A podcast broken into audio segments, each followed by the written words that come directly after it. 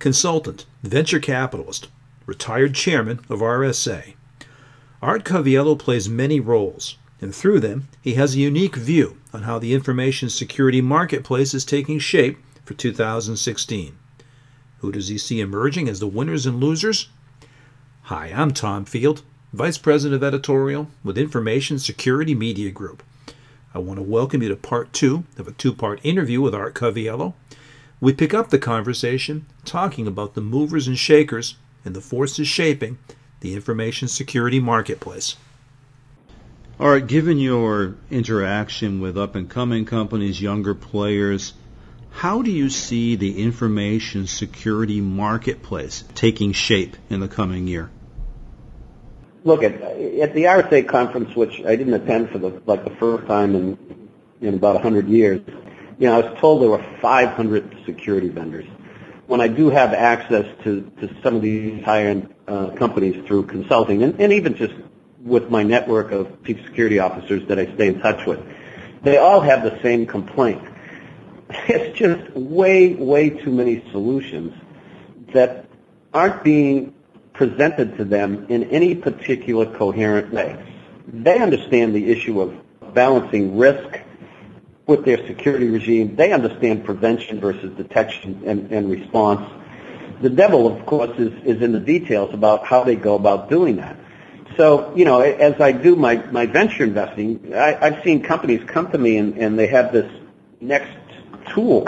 And I said, you know, your tool is great, but you're not going to get any traction in the marketplace unless you figure out how it fits into a continuum of capabilities, and you've got to make sure your product links to that continuum of capabilities, which means other vendors' products. So that's one thing I'm seeing. The second thing that they, they tell me is, is the manpower issue. They just don't have enough people. So I am very, very bullish on managed security services and, and being able to uh, bring those kind of capabilities to market because security operations center personnel, we're not scaling fast enough. I'm also, quite frankly, again, in my spare time, working with a, a, a couple of colleges and, and, universities on their programs because we can't graduate enough of these uh, of these people fast enough. So um, that's that to me is, is one of the bigger issues that, that are, are facing the security community today. Where do you see the disconnect between business and academia in terms of being able to turn out trained personnel that can step right into roles and make a contribution? There used to be a disconnect. Increasingly, with the with the better programs, I, I think they're overcoming that disconnect. And the disconnect used to be that they would have static programs. That by the time these kids graduated, the whole landscape is moving so fast that their knowledge would be obsolete. So increasingly, you're seeing these programs reach out, and you're having much more work between the schools and with the vendors, between the schools and, and with companies, so that the students get a continual look at a combination of, of both technology as well as the problem set and the, the better programs are doing just that. As a matter of fact, uh, there's a couple of programs that actually are, are doing a level of managed security service where the students are, are working real time on on real problems, and and as opposed to a, a cost center, their their schools are making a little bit of money with it, and and I applaud that, and I think there probably needs to be more of it. Do you think we're getting closer then to producing students that can go right into the workplace? In other words, if you were at RSA still, do you see people you could use?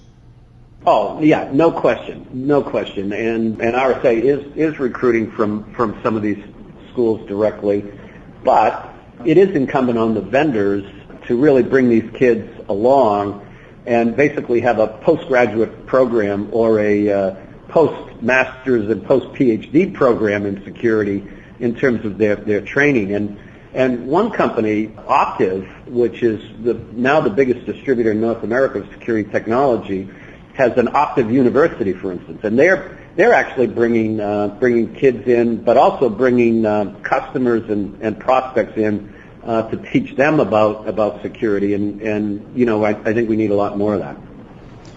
Now, we talked a little bit about your concerns about security, privacy, about the, the, the threat landscape and critical infrastructure. As we head into 2016, how would you characterize your top cybersecurity concerns? What would sort of be your agenda? You know, I hate to say it, but it's it's round up the usual suspects, right?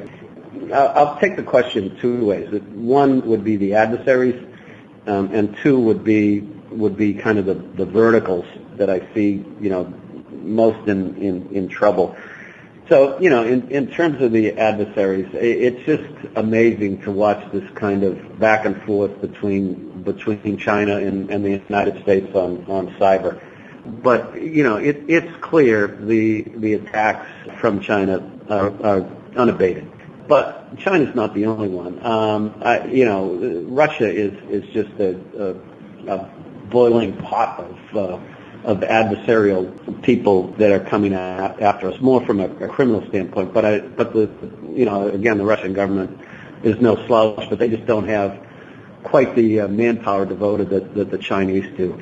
And there's other countries as well, and then countries that sponsor terror that, that you constantly have to worry about, um, like Iran. Uh, I remember as, as I left RSA, the spending in, in security in, in the Middle East was just unbelievable, and the priority that it was it was getting. And you know, it, again, it's not because their issue is is fanciful. They they are clearly clearly worried. And then, of course, the the criminals continue to to have their ecosystem of of attack and attack methodologies, and, and there's an active market for, for all of these things that, that continues to go on. And one of the tragedies, quite frankly, of the whole Snowden disclosure, no matter which side of the fence you're on, is the fact that it, set back cooperation between the, U.S. And, Europe and, South America, um, and, that, to me is, the biggest shame. So that's the adversarial side. On, the vertical side, again, I, predicted this last November two things I predicted. One was that we would see direct nation attacks on corporations. Within a month, we saw the uh, attack on Sony. I wouldn't be surprised to see some level of continuity uh, there. Uh, the second prediction I made was that, of course, retail was going to continue to get hit, but that we could expect attacks on healthcare. And then with, within three months, you know, we heard about the attack on Anthem. And the healthcare industry is one that's really woken up to the threat and spending a lot of time, as is the retail. But, you know, again, it's only a matter of time before all of the verticals have to worry. And I continue to worry about critical infrastructure. Obviously, the financial services industry is, among the best at, protecting themselves. But I worry about uh, the power grid. Telecommunications companies, again, are really good at protecting themselves. Uh, but neither one of these verticals is uh, is immune to attack. And of course, our own government. I mean, I, just think that whole OPM debacle was, quite frankly, disgusting. It, you know, for that many people to to not only uh, have their their uh, credentials stolen, but somewhere in the order of five million fingerprints. So, I mean, clearly, Congress has to budget more money for this, and, and we've got to we've got to stop the, the partisan bickering and get some bills passed. You know, you find yourself in a unique perspective stepping into the new year. You're in a, in a place where you're not beholden to any one particular interest. How are you you going to address some of your concerns? Because I know you're not you're not just going to sit back and observe. Uh, well, you're absolutely right. I, I love the position I'm, I'm in right now, and I, I've actually, and I'm not at liberty to disclose all of it today, but I've actually been able to convene a, a group of folks from the um, high-level people that are out of office, which was a prerequisite, from the various constituencies, law enforcement, the intel community, defense, homeland, uh, but also working with uh, some of the trade associations, the International Association of Privacy Professionals, the Center for Democracy uh, and, and technology, the uh, Internet Security Alliance. So I've been able to actually bring a, a number of these people together to talk about how we come up with a, a coherent policy, and, and I plan to continue to, uh, to speak out. And once we, we have our act together, you know, we want to bring some of our ideas and thoughts to corporations. We want to bring some of our ideas and thoughts to, to Congress and, and, and the executive branch. And in an election cycle, I, I think we have an opportunity to make a, a real impact. I, I was just so monumentally frustrated. Twelve years ago, Dick Clarke had uh, presented the, the the strategy to secure cyberspace with the Bush administration. When, you know, um, six years after that, President Obama did a 60-day study on on cyber and came up with uh, recommendations. Six years after that, after the the uh, the Sony attack, you know, the president convened us in uh, in Silicon Valley at, at Stanford University. But all three occasions, the same thing was said. We need a better public-private partnership. Well, where the heck is it? So, you know, these are things that, that sometimes have to be driven outside the government, and, and government can't necessarily lead. So if we can get some concerned people that have the uh, different points of view and, and bring it to corporate and bring it to government, maybe we can pull some things together here. All right, it is a presidential election year in 2016. Your opinion, are presidential candidates going to have to have a cybersecurity agenda policy?